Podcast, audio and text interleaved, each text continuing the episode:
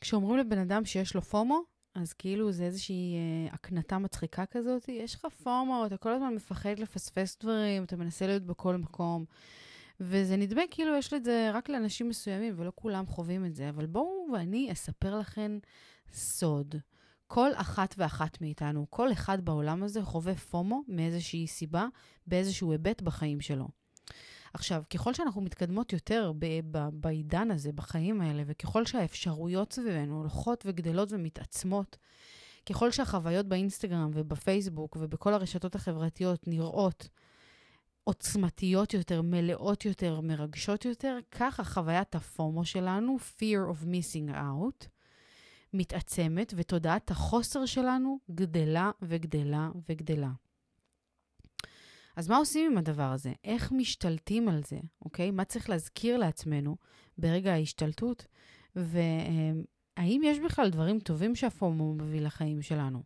פרק 214, יש מגפה וקוראים לה פומו. פתיח ואנחנו מתחילות.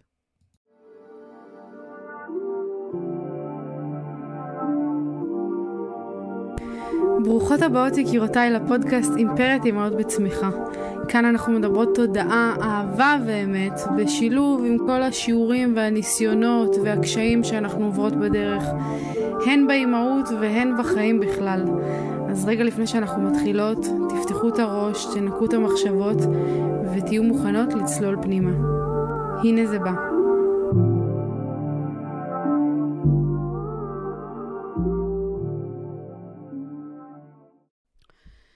כבר כמה ימים שלא עלה פרק, ואני חייבת שאתם תדעו מה הולך מאחורי הקלעים. כל פעם, כל יום שלא עולה פרק, יש בי מין תחושת החמצה נוראית כזאתי. פומו אמיתי שמשתלט עליי, של כאילו, איזה פספוס שלא העלית. היו לך דברים רלוונטיים ביום, רק היית צריכה להתאמץ קצת, רק היית צריכה למצוא את הזמן לזה, רק היית צריכה לשבת לחשוב, לכתוב את הרעיון שלך כמו שצריך. ופספסת, פספסתי הזדמנות אה, אה, ליצור השפעה, פספסתי הזדמנות שהקהל שלך שעוקב ומאזין באופן קבוע, שיהיה להם את הפרק הקבוע. את מפספסת בליצור איזושהי שגרה, את מפספסת בהתמדה. המחשבה הזאת על, ה, על ה, מה אני מפסידה כשאני בוחרת לא לעשות משהו, או כשאני בוחרת לעשות דברים אחרים, היא מחשבה שנתנו לה שם, וקוראים לה פומו. עכשיו, קורה לי הרבה שאני מסתובבת עם חצאי פרקים בראש. זאת אומרת, אני כבר חושבת על מה אני הולכת לדבר, אני כותבת לפעמים חצי מה, מהפרק או כמה שורות, ואז פשוט הראש שלי נודד למקומות אחרים, אני עושה דברים אחרים, פתאום נכנסת לי איזה, איזה משימה, פתאום אדם מתעורר מהשינה שלו, פתאום אני לא יכולה לשבת על המחשב. כאילו, פתאום קורים כל מיני דברים שגורמים לי לסטות מהתוכנית המקורית. ואחד הדברים שגיליתי זה כשאני מגיעה למיקרופון, זה לא באמת משנה אם כתוב לי פרק, זה משנה אם הוא יושב לי בלב. זאת אומרת, זה, זה משנה אם הוא יושב לי על הלב, אם אני מחוברת לרעיון, אם אני נוכחת, נוכחת ברגע. כי יכולים להיות לי כתובים uh, עשרות פרקים מצוינים, כל אחד בנושא אחר, אבל אם ברגע האמת, כשאני נמצאת מול המיקרופון, הנושא לא חי בי, אז אני לא מרגישה שאני מצליחה להעביר אותו בצורה מספיק uh, אותנטית. וזה משהו, שיעור שלמדתי עם הזמן. אני לא מקליטה סתם בשביל להקליט, אני לא מדברת סתם בשביל לדבר, אני מדברת רק כשזה נוגע לי בנקודה אמיתית. וזה אחד הדברים שמאלצים אותי להתמודד עם הפומו שלי. כי כמו שאמרתי, יכולים לעבור ימים, יום ועוד יום, מאז שאדם לא בגן, בחודשיים האחרונים, זה קורה לי הרבה, שאני רוצה להקליט, אבל אני לא מגיעה לזה באמת, כי קורים כל מיני דברים ביום שלי, ואני מוסטת אה, דעתי, מוסחת דעתי הרבה פעמים. והדבר האמיתי שקורה זה שאני כאילו עסוקה, כאילו ההתמודדות האמיתית שלי היא התמודדות בין, אוקיי, מה את מפספסת בזמן שאת לא מקליטה, מה יכול היה להיות אם את מקליטה, ומה לעומת זאת עשית. הפומו הזה, זאת הרגשה שמלווה אותנו מאז שאנחנו ילדים קטנים. היום בבוקר התעוררתי עם ההבנה וההרגשה שלא משנה מה יקרה, היום אני מייצרת את הזמן בשביל זה. אני אקום מוקדם בבוקר, אמרתי לעצמי, אני אעלה, אני אעלה להקליט, ובפועל, אתמול הלכתי לישון רק באחת וחצי בלילה, ואדם מתעורר איזה שש פעמים, ואני קמתי הפוכה ועייפה, ורק התחננתי שמיכו ייתן לי לישון עוד וידחה את הלו"ז שלו. ומפה לשם, בעשר, כשאדם כבר היה אפוי לשנת בוקר, והוא נרדם למיטה, אז הוא התעורר שוב. הוא כזה, הוא כבר שמתי אותו למיטה, כבר דמיינתי בראש שלי מה אני הולכת לעשות, אני הולכת להגיע לדברים שלי וזה וזה וזה, ואז הוא התעורר. ואז כאילו הסתכלתי רגע, הייתי נוכחת שנייה בסיטואציה הזאת, וראיתי את הילד שלי, שיש לו את תסמונת הפומו בצורה מאוד, אה, מאוד חריפה. אני רואה את זה כל הזמן. אדם כל הזמן יש לו איזה פחד לפספס דברים, שזה פחד לגיטימי, במיוחד אצל ילדים קטנים, אבל באותו רגע כשהוא התעורר, הוא התעורר כאילו בלחץ. מכירות את זה שהילדים מתעוררים בלחץ? כאילו בוכים, בוכים, כאילו מה קרה? כאילו ישנת עם זאבים, כאילו התעוררת בתוך האוקיינוס מלא, אוקיינוס מלא בפיראנות. ישנת במיטה המפנקת שלך, עם השמיכת פוך שלך, עם הפיג'מה הנעימה שלך, עם הדיפיוזר שמן לבנדר שלך, כאילו הכל פנן. מה אתה עושה דרמה מזה שאתה ישן? וזאת מחשבה שכאילו מאוד קשה לנו להבין בתור הורים, כי אנחנו אומרות, וואלה, תנו לי עכשיו שעות שינה, לוקחת אותם בכיף. אני לא חושבת בכלל על מה אני מפסידה. לא מעניין אותי להפסיד את כל העולם ומלואו אם אני ישנה קצת. אבל ילדים לא חווים את הדבר הזה באותו רגע, ובשנייה הזאת ש...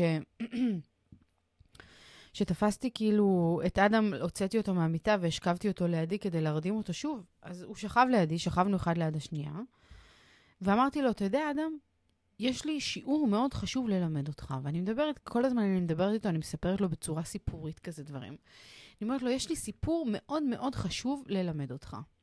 והוא ממש מסתכל עליי, כאילו פתאום הוא מפנה את המבט אליי, ואז אני אומרת לו, אתה יודע מה הדבר הכי הכי הכי חשוב בחיים? ואז הוא הוציא מין קול כזה קטן, שנשמע כמו נונו, מה? מה הדבר הכי חשוב בחיים? ואז עניתי לו, ההבנה שמה ששלך, יהיה שלך, אוקיי? אי אפשר לקחת את מה שלך באמת, אי אפשר לבזבז לך אותו, אי אפשר לגנוב לך אותו. ולכן הפומו הזה, הפומו הזה, התחושה הזאת, כאילו אני אומרת את זה לכן, אבל כשדיברתי איתו שם, אז אמרתי לו, אתה לא מפספס שום דבר בזמן שאתה הולך לישון. כל הדברים נשארים במקומם. אני אהיה פה כשאתה תקום. החוויות שאתה רוצה לצבור, והמשחקים שאתה רוצה לשחק בהם, והאוכל שאתה רוצה לאכול, והאנשים שאתה רוצה לראות, הכל יהיה כאן. אתה לא מפספס שום דבר, וזאת הבנה מאוד חשובה, שאני חושבת שחייב להטמיע בילדים, כי אני רואה את זה גם עם אחיינים שלי, ככל שגדלים וזה, יש מין מחשבה כזאת של... אם אני עכשיו אלך לישון, אני אפספס את מה שעושים. ואם אני אלך, אז אני לא, אני לא ייהנה ממה, ממה שאתם עושים עכשיו. אבל רגע, לפני שאתה הולך, לפני שנגמר היום והולכים, יש את כל היום הזה שאפשר ליהנות ממנו. זה משהו שהיה לי באמת עם אחיין שלי כשהיינו באיזה קמפינג. והוא אה, בא עם אימא שלו, עם אחותי, הם באו ליום אחד, ואנחנו נשארנו לישון. ומשעה מסוימת, מכזה שלוש בצהריים, או אפילו לפני, כל מה שהוא היה עסוק זה המחשבה של אוי ואבוי, אנחנו הולכים, ואני לא רוצה שאנחנו נלך. ולא משנה איך ניסינו להסביר לו את זה כולם מהצד, הוא לא הצליח להבין או להיות רגע נוכח באמת ברגע הזה ולהגיד לעצמו, אוקיי, אני אמנם הולך בערב ואני לא אשאר לישון פה ואני לא אחווה את כל מה שיהיה לכם מחר, אבל יש לי את כל השעות האלה לחוות וליהנות מהן. ומאותו רגע שהייתה את הסיטואציה הזאת, זה נדלקה לי איזושהי נורה שזה באמת משהו שהוא מאוד מאפיין הרבה מאוד ילדים והרבה מאוד מבוגרים גם באיזשהו מקום. פשוט אנחנו מתחילים את הדרך שלנו בתור ילדים כאלה. אנחנו מתחילים את הדרך שלנו בתור גוזלים קטנים שכל הזמן חיים במין תחושת החמצה. אם אני הולך לישון, או אם אני בוחר ללכת לחבר, או אם אני בוחר לישון, לא ללכת לבית ספר. כאילו, תמיד יש משהו שאני אפסיד. תמיד יהיו דברים שאנחנו נפסיד, וזאת נקודה חשובה. אנחנו אף פעם לא נוכל להצליח לעשות הכל. אוקיי? הפחד הזה מלפספס, fear of missing out, זה מאפיין רציני שיש לילדים באופן כללי, וכמו שאמרתי, זה באמת לא נכון רק לאדם שלי. זה נכון להרבה מאוד ילדים, זה נכון להרבה מאוד מבוגרים בדרך. בתודעה של ילדים, מה שיש כאן ועכשיו זה הדבר היחיד שיש, והמחשבה, וה, זה משהו שפעם שמעתי, אני חייבת לשמוע את זה. פעם אמרו לי, כשאדם נולד, שלתינוקות קטנים יש, אה, אה, יש מחשבה כזאת שבכל פעם שהם ילכו לישון, את לא תהיי שם יותר. כאילו, את, את, הם הולכים לישון והם לא, לא יודעים אם את תהיי שם עוד הפעם. וזאת מחשבה מאוד מאוד מפחידה, אם אנחנו נכנסות רגע לראש של תינוק, שאת כל היציבות שלו בעולם ואת כל הדבר הברור שיש לו, אם הוא באמת חושב את המחשבה הזאת, שבכל פעם שהוא עוצם את העיניים והולך לישון, הרי הם מפחדים ללכת לישון בשל... בגיל הזה. הם לא רוצים, הם נלחמים בשינה. אני זוכרת את אדם נלחם מלחמות אימים בזה שהוא עייף. מחזיק את עצמו, כאילו בכל מחיר, ו- ובוכה וצורח ולא רוצה להירדם, עד שאת לא מטלטלת אותו, וכאילו מנענעת אותו ומזכירה לו איך זה היה ברחם כשצעדת בתוך ההיריון והוא נרדם כאילו ככה, אז הוא לא מצליח להירדם. וכשהבנתי את ה... או כששמעתי, אני לא יודעת אם זה נכון או לא, אבל מהרגע ששמעתי את זה, כאילו משהו הסתובב אצלי בקופסה והבנתי שאולי משם הפומו מגיע. אולי הפומו מגיע מתוך המחשבה שילדים אין להם את ההבנה של מה קורה כשהם עוצמים עיניים. מה קורה אם אני עכשיו מאפשר לגוף שלי, כי הגוף שלי נלחם בי, העייפות נלחמת בי. אז מה קורה אם אני מאפשר לגוף שלי את ההפסקה הזאת, אם אני נכנס רגע לתוך המחשבות האלה, אם אני מרשה לגוף שלי להתנמנם, מה קורה? אני לא יודע. החוסר ידיעה הזאת של מה קורה אחר כך הוא זה שמפחיד באמת. הוא זה שמפחיד את הילדים שלנו ברגע שהם הם, מתמודדים עם זה. עכשיו, אם אנחנו יוצאות מנקודת הנחה שכל התנהגות מקדמת איזה משהו משהו עבורנו, כל התנהגות, בין אם היא נתפסת לנו כשלילית או כחיובית, היא באה לגרום לנו להרגיש טוב יותר, היא באה לגרום, היא מקדמת איזושהי מחשבה חיובית שקיימת אצלנו. אם אנחנו יוצאות מנקודת ההנחה הזאת, אז אנחנו אומרות שברור שפומו גם תורם לנו באיזשהו אופן. כי פומו מעריך את החוויה, הוא דוחף אותנו לראות יותר, להתנסות יותר, לטרוף את החיים ואת האנשים, ולממש את החשקים והרצונות שלנו. הפומו, המחשבה הזאת שאני, אוי ואבוי, אני הולכת להפסיד עכשיו משהו, זאת מחשבה שדוחפת אותי לחוות יותר, לא משנה מה ואיך תקראי לזה, זה, זה מה שזה גורם לך לעשות. גם אם תהיי גמורה מעייפות, גם אם תהיי מותשת, גם אם לא יהיה לך כוח, גם אם לא בא לך, את פשוט תחווי יותר. אבל מהצד השני, מה שקורה, זה שהפומו מגביר את תודעת החוסר שלנו כל הזמן. מה זה אומר? זה אומר שיש לנו בראש מין קול כזה שמתגבר כל הזמן ואומר, אל תלכי לישון, את תפסידי את מה שיש כאן. או תנסי לעשות הכל ביחד. גם תראי טלוויזיה, גם תאכלי, גם תדברי בטלפון, גם תעני לוואטסאפ. אם זה עם ילדים, אפשר מאוד לראות את זה שהם מנסים להספיק הכל, כאילו. גם מנסים לשחק בסוני, גם מנסים לאכול, לתת כמה ביסים, רצים רגע לכדור, עושים רגע את זה. הפומו משתלט עלינו באיזשהו אופן וגורם לתודעת החוסר כל הזמן לצוף, לצוף, לצוף, לגדול ולהתפתח. עכשיו, תודעת חוסר, בין אם זה אצל ילדים ובין אם זה אצל אנשים מבוגרים, זה אולי התודעה הכי מנמיכה שיכולה להיות. זו תודעה שגורמת לנו כל הזמן להרגיש שאנחנו לא מספיק, שמה שיש לנו לא מספיק, שלאן שאנחנו מכוונות זה לא מספיק. כל ה vibe שלנו, לא ה vibe, כל, ה, כל, ה, כל העשייה שלנו, כל המהות שלנו, אולי זה יותר נכון להגיד, כל המהות שלנו תמיד נמצאת בחסך. תמיד נמצאת בחוסר. אנחנו אף פעם לא נגיע למקום שבו אנחנו אומרים, וואלה, מספיק לי. טוב לי מה שאני עושה עכשיו, אני מרוצה ממה שיש לי עכשיו. זאת איזושהי חוויה שתופסת אותנו כל פעם, ואנחנו לא באמת רואות אותה ברגע האמת, אנחנו לא מבינות אותה, אלא בדיעבד. המון פעמים אנחנו לא יודעות לפרש את התחושה הזאת, אבל למשל, כשאת נמצאת בקניון, תחשבי על זה, ואת מוצאת אה, איזה בגד שאת אוהבת, ואת רואה עוד בגד שאת אוהבת, ואז את מגיעה בסוף לקופה ויש לך מלא פריטים שיושבים עלייך פגז, ואת אוהבת אותם מאוד, ומצד שני, את לא יכולה לקנות את כולם. אז את אומרת לעצמך, לא יודעת אם אתן כמוני, כן? אבל אני אומרת לעצמי, טוב, אז תקחי את שני אלה. ואז אני קונה את שני הפריטים, ואני מגיעה הביתה, וכל מה שמעניין אותי, אני בכלל לא זוכרת את השני פריטים שקניתי. כל מה שמעניין אותי זה השני פריטים שלא קניתי. אם זה לא פומו, אז מה כן? להיות עסוקה כל הזמן במה אני מפספסת, במקום במה אני מתרכזת, מה יש לי עכשיו בידיים ומה אני עושה עם זה, זה באמת אחד הדברים הכי מחלישים שיכולים להיות בחיים שלנו.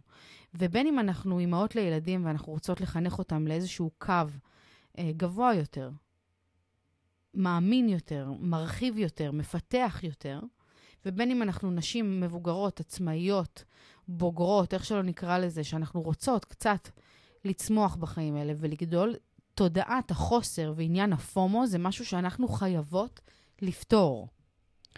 כי הבעיה האמיתית בנוגע לפומו היא שאם אנחנו לא פותרות את זה ונותנות מענה לזה כשאנחנו ילדים, אם אנחנו לא נותנות מענה לילדים שלנו, אז זה הולך איתנו קדימה ואנחנו הופכים להיות מבוגרים כאלה, שמפחדים לפספס כל הזמן. וכמו שאמרתי, אם אנחנו נסתכל על זה רגע לעומק, אנחנו נגלה שאנחנו חוות פומו בכל מיני סיטואציות כאילו יומיומיות. כאילו, את יוצאת לדייט, למשל עכשיו בעולם הטינדר, זה ממש חריף. מאז שיש טינדר, אנשים, אני שומעת על זה כל הזמן, אמנם אני לא התמזל מזלי להיות חלק מאותה תעשיית טינדר ודייטים, אה, מיליוני דייטים, שבאמת, לא בציניות, זה קצת מסקרן אותי. מעניין אותי לדעת איך הייתי מתמודדת עם זה. אבל מכל הסיפורים שאני שומעת על זה, אחד מהמאפיינים הבולטים ביותר זה שלא משנה עם מי את יוצאת וכמה סבבה לך בדייט, את תמיד מרגישה כאילו יש משהו טוב יותר בחוץ. כאילו, תעשי עוד swipe אחד ימינה, תעשי עוד swipe אחד שמאלה, ואת תכירי את הבן אדם שלך. הריבוי אפשרויות הזה גורם לנו להיות בתודעה כזאת שאומרת, למה את מסתפקת? אה? למה את לא רוצה שיהיה לך תסמני וי על כל הרשימה שלך? למה את לא רוצה שהוא יהיה 10 מ-10? את כן רוצה. את כן רוצה, ואז את אומרת לעצמך, באמת למה אני מתפשרת? למה אני צריכה להתפשר? למה אני לא רוצה? למה אני לא אחכה שיגיע לי הבן אדם שהוא 100 מ-100? למה אני לא אצא לעוד 20 דייטים ובדייט ה-21 אני אחשוב שיגיע לי הבן אדם הזה? והשיחה לא מתמקדת פה בפשרות ומה את רוצה להשיג לעצמך, אלא בכמה המחשבה על מה אני מפספסת ברגע שאני עם הבן אדם הזה מעכבת אותך. כי אם את יוצאת להרבה דייטים ואת רוצה להשיג זוגיות ואת רוצה להגיע למקום שלם בחיים שלך, למקום אוהב, למקום שבו אנשים מעריכים אותך, שהבן זוג שלך מחכה לך בבית, שאת מרגישה אהובה, שאת מרגישה מוערכת, שיש לך חבר הכי טוב. אם את רוצה להרגיש את הדברים האלה, את חייבת להבין ש, שהמחשבה על מה אני מפספסת בזמן שאני עם הבן אדם הזה, זאת מחשבה שלא משרתת אותך.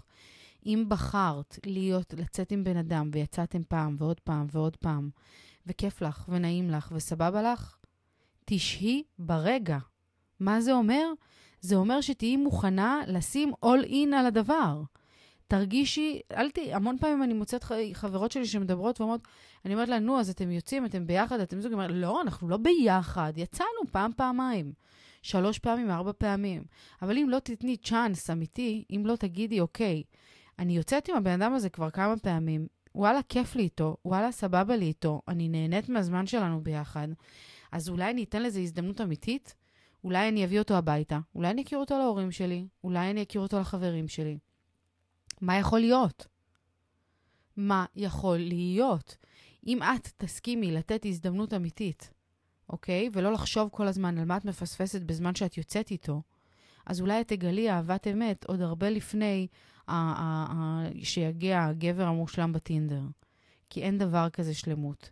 ואף פעם את לא תגיעי למצב שבו את אומרת, אין, אני קניתי את הג'ינס הכי יפה שיש בקניון באחריות, כי את לא יכולה לעבור על כל החנויות ועל כל הג'ינסים ולמצוא את המחיר הכי טוב לדבר שאת מחפשת. האפשרויות סביבנו הן אינסופיות, אוקיי? הן אינסופיות. אם קבעת לצאת עם חברים ואת גמורה מעייפות ולא באמת בא לך לעשות את זה ואת עושה את זה בכל זאת כי המחשבה שלא תהיי חלק מהעניינים מלחיצה אותך, אז אחותי, תעצרי, אוקיי? אם רעיונות גדולים עולים לך בראש, זה קורה לי המון, ויש לי חברה, אה, שכשתשמע את זה, היא תדע שאני מדברת עליה, שכל פעם עולה לה איזשהו רעיון, היא אומרת, אני אעשה ככה, זה הדבר שלי, אני אעשה את זה, חשבתי על זה, זה בדיוק הנישה שלי, זה בדיוק כזה. המחשבה הזאת של אני חייבת להספיק, אני חייבת לעשות משהו, אוקיי? אני חייבת לתפוס איזשהו רעיון, להוציא את כולם החוצה לפועל, אני חייבת לתפוס את כל הרעיונות שלי, לעשות מהם איזה משהו, כי זה הדבר שלי, כשבפועל לא הרעיון האמיתי, האמיתי מניע אותך.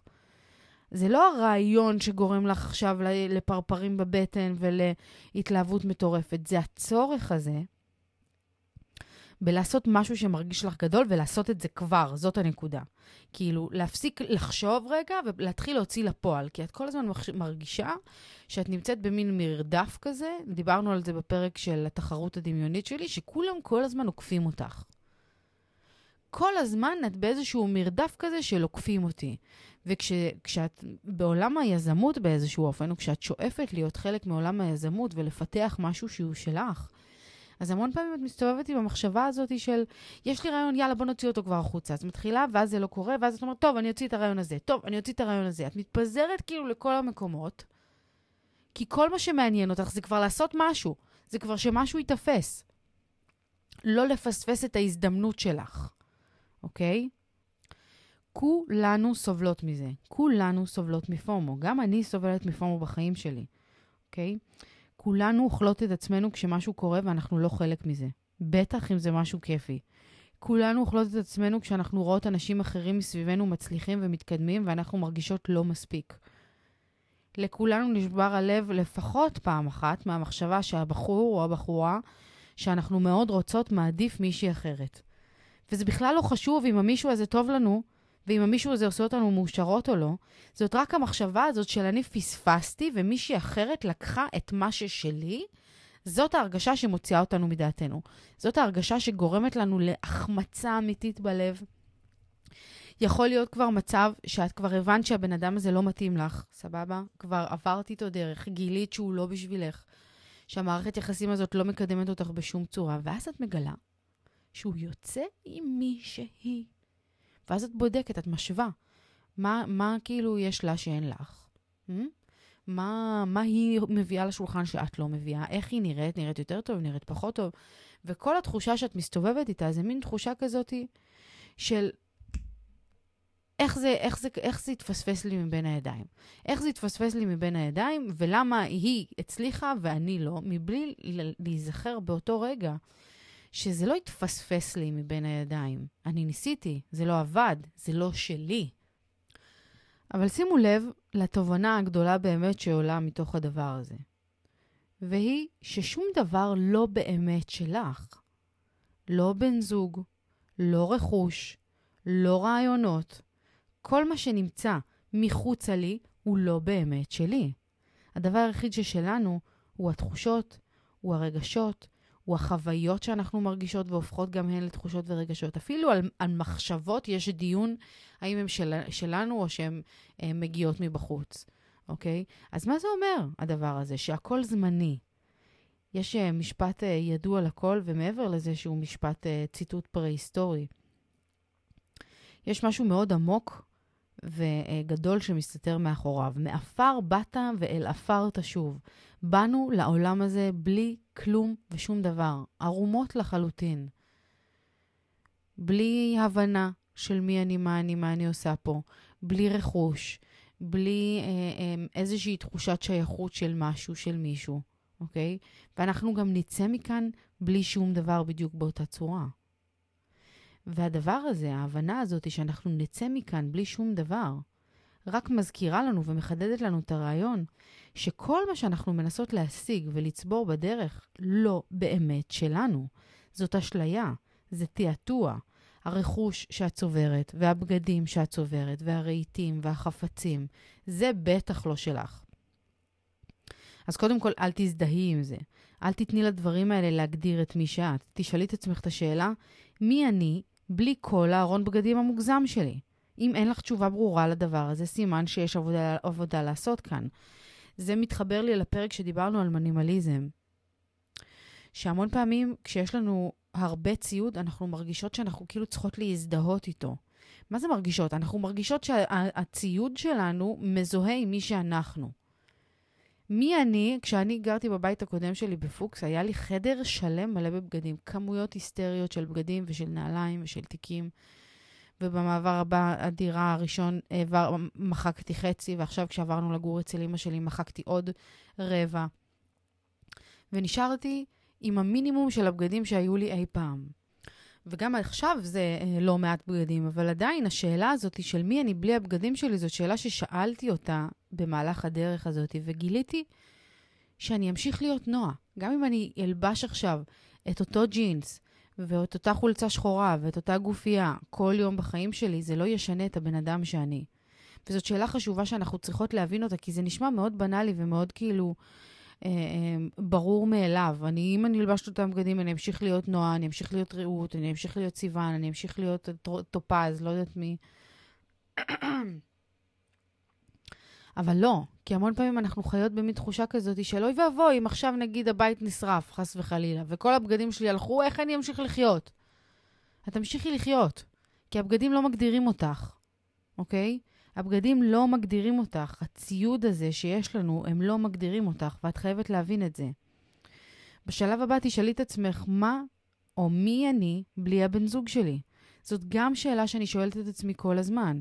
שאלה שאני מזכירה לעצמי, כי באיזשהו אופן, המון פעמים בחיים, ככל שאת נמצאת יותר זמן עם בן אדם, נגיד, אחד המשפטים הרומנטיים שבן גבר יכול להגיד לך זה, אני כלום בלעדייך.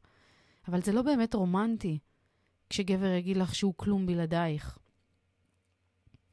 כי את רוצה שהבן זוג שלך יהיה לעולם ומלואו גם בלעדייך, שהוא יהיה בן אדם שלם גם בלעדייך. כי אחרת הוא יהיה תלוי כל כולו בך. ואחרת לא יהיה שם שום דבר אה, אה, אה, טוב באמת. כי כש, כדי ששניים יוכלו לתפקד כאחד, כל אחד מהם חייב להיות אחד בפני עצמו. ולא חצאי אנשים, אוקיי?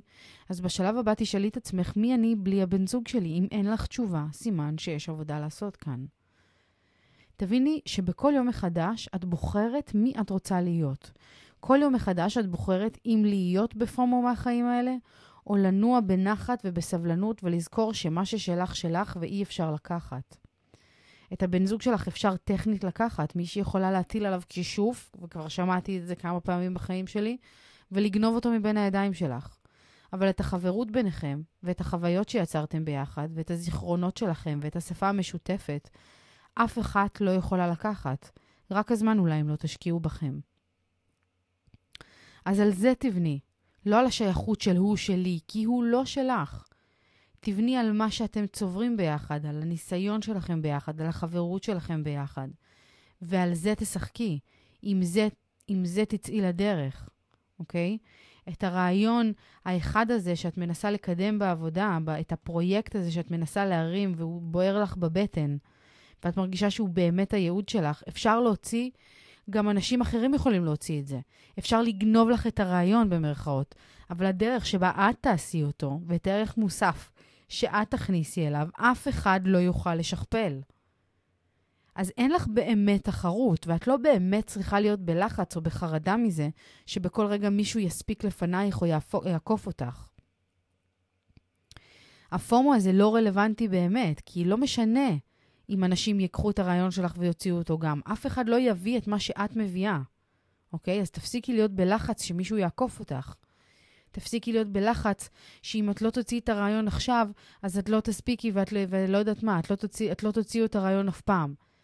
אנחנו כל הזמן מסתכלות מצד אחד על הרגע הזה, ואומרות, עכשיו זה הזמן, לכי תשקיעי וזה. ומצד שני, אנחנו לא זוכרות שיש לנו עוד עשור, שניים, שלושה, ללכת ולהגשים את עצמנו. ולעשות את הדברים ולהצליח בענק כמו שאנחנו מדמיינות, אוקיי? אם כל החברות שלך טסות לתאילנד ואת לא יכולה מסיבות כאלה ואחרות ואת מקנאה ברמות ובא לך למות מהפחד של מה את הולכת לפספס, אז קודם כל שתדעי שאני מבינה לליבך, כי זה חרא גדול. אבל אחרי שאת מתאפסת, ואת מבינה שאולי יהיו שם חוויות מטורפות ומיוחדות, אבל זה לא אומר שכאן, בעולם הנוכחי שאת נמצאת בו, לא יהיו את החוויות המדויקות שאת צריכה לעבור ולהפיק, אוקיי?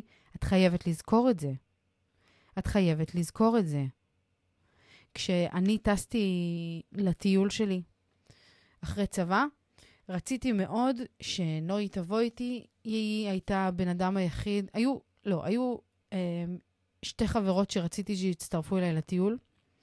נוי ואבלינה, שתיהן היו בראש שלי באותם ימים, ואמרתי שאם אני אטוס עם מישהי, זה רק עם אחת מהן. ואז כשהכרתי את מיכו, אז היה מאוד הגיוני לי שזה הוא יהיה הבן אדם שיצטרף אליי. ואחד הדברים שכל הזמן חשבתי, זה אם זה היה הפוך, כאילו אם נוי הייתה טסה לטיול אחרי צבא בלעדיי, אני הייתי מתה. אני הייתי מתה. כי אני ממש מרגישה את זה. כל פעם שאנשים שאני אוהבת טסים עכשיו ליותר משבועיים, אני נכנסת לאוי ואבוי, מה אני אעשה? מה אני אעשה אם אתם לא תהיו פה, ואם אני ארצה לדבר איתכם ואני לא, אני לא אוכל, ואם אני ארצה להיפגש איתכם ואני לא אוכל, ואת מה, אתם תחוו את כל הטירוף הזה בלעדיי, ואני יודעת שזו תודעת חוסר. ואני עובדת על הדבר הזה באמת, כי אני מבינה שזה שאני לא אהיה במקום מסוים ולא אחווה את החוויות המסוימות של המקום המסוים הזה, לא אומר שאני לא אחווה בדיוק את מה שאני צריכה לחוות בשביל המסע שלי. וזאת הנקודה המעניינת, אוקיי? המסע שלנו הוא מאוד שונה ומאוד אינדיבידואלי, ולמרות שיש דברים שנראים לנו כמו הדבר הטוב ביותר שיכול לקרות לנו בחיים, ומדכא לנו את הנשמה שאנחנו לא יכולות לקחת חלק בהם, אנחנו חייבות להחזיר לעצמנו את ההבנה, כי אנחנו יודעות אותה, אנחנו מרגישות את זה בפנים. כשמישהו אומר לנו, אנחנו מבינות שזה אמת. שזה שאת לא נוסעת, וזה שאת לא um, תלכי לחוות את הדבר הזה, זה לא אומר שמה שהולך לקרות לך פה, זה לא הדבר הכי נכון שאמור לקרות לך. ואולי באופן מדויק יותר, זה בדיוק מה שאמור לקרות לך, אוקיי? אז ברור לי מאליו, ואני יודעת את זה גם על עצמי, שאי אפשר להתנתק מהפומו באופן כללי, כי הוא נוגע בכל כך הרבה תחומי חיים, ואולי בעיקר בגלל שזה באמת משהו שמגיע מה, מה, כאילו מהיום שנולדנו. אנחנו מפחדות לעצום את העיניים, בתור תינוקות פחדנו לעצום את העיניים, מתוך המחשבה של אני לא יודע מה יקרה כשאני אתעורר. אני לא יודע אם האנשים שאני רוצה יהיו פה כשאני אתעורר. אני לא יודע איפה אני אתעורר, מי יהיה פה לידי. כל החוסר ודאות הזה שהגיע אלינו בתור תינוקות קטנים, ואף אחד לא חשב להסביר לנו את זה, אף אחד לא גרם לנו להבין שוואלכ, יכול להיות שאתה מפספס משהו, אבל זה לא אומר שהמשהו שאתה מרוויח הוא לא יותר טוב בשבילך. אחד הדברים שאני כל הזמן מזכירה לאדם, זה שברגע שהוא הולך לישון, הוא צובר אנרגיה והוא מתמלא בשמחה ובווייב אה, טוב שייתן לו את הכוחות ואת השמחה להתמודד עם כל מה שיבוא, עם כל החוויות החדשות שיבואו, שנותן לו את האפשרות, אה, אה, כשאנשים חדשים באים, או כשבאים לבקר אותו, או כשהולכים לטייל, אם הוא ישן כמו שצריך, אז הוא יוכל ליהנות מהחוויה באמת. זה משהו שאני מזכירה לילד שלי, שהוא בן שנה. אבל זה משהו שאנחנו חייבות להזכיר לעצמנו כל הזמן. את לא מפספסת שום דבר. את לא מפספסת שום דבר.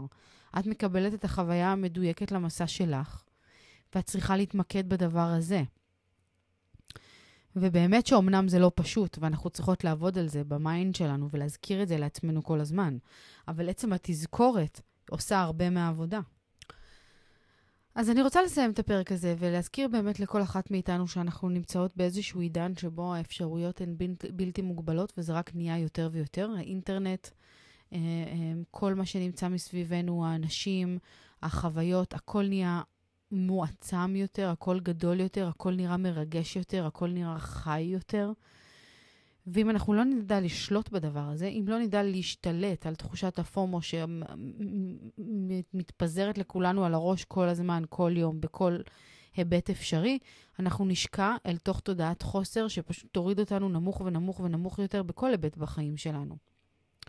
אז אני מפצירה בכל אחת מאיתנו לקחת את הפרק הזה לחיים שלה, לסיטואציה הספציפית שבה היא מרגישה שהיא לא מצליחה להתמודד עם אה, ריבוי האפשרויות. ולהגיד לעצמה שהדבר הטוב ביותר שיש לה כרגע הוא הרגע הזה. ועצם העובדה שהיא בוחרת להתמקד בדבר, ייתן לה את תחושת הסיפוק הגדולה ביותר. זה רק עניין של לשחרר את זה מהראש שלנו. ברגע שאנחנו נשחרר מהראש את המחשבה של מה אני מפספסת בזמן שאני פה, אנחנו נוכל לחוות תודעת שפע אמיתית. זהו, אני אוהבת אתכן מאוד. תעבירו את הפרק הזה למישהי שחייבת לשפר, להגדיל, להעצים את תודעת השפע שלה, ולהשתחרר קצת מהפומו הזה שמכביד לנו על הנשמה. וקחו את זה גם לילדים שלכם, זה חשוב, זה חשוב, זה חשוב. אני יודעת שלא פשוט לעבוד על זה. אני יודעת שזה קצת גבוה כאילו לדבר עם ילדים בני תינוקות או ילדים בני שנה, שנתיים, שלוש, אבל בואו לא נשכח שהם מבינים הכל, הכל, הכל, הכל. ואם את מבינה את זה, גם הוא יבין את זה. אז uh, זהו, ניפגש כאן מחר, בעזרת השם, אם ירצה השם, והכל יסתדר כמו שצריך. עד אז, אלף נשיקות. צ'או.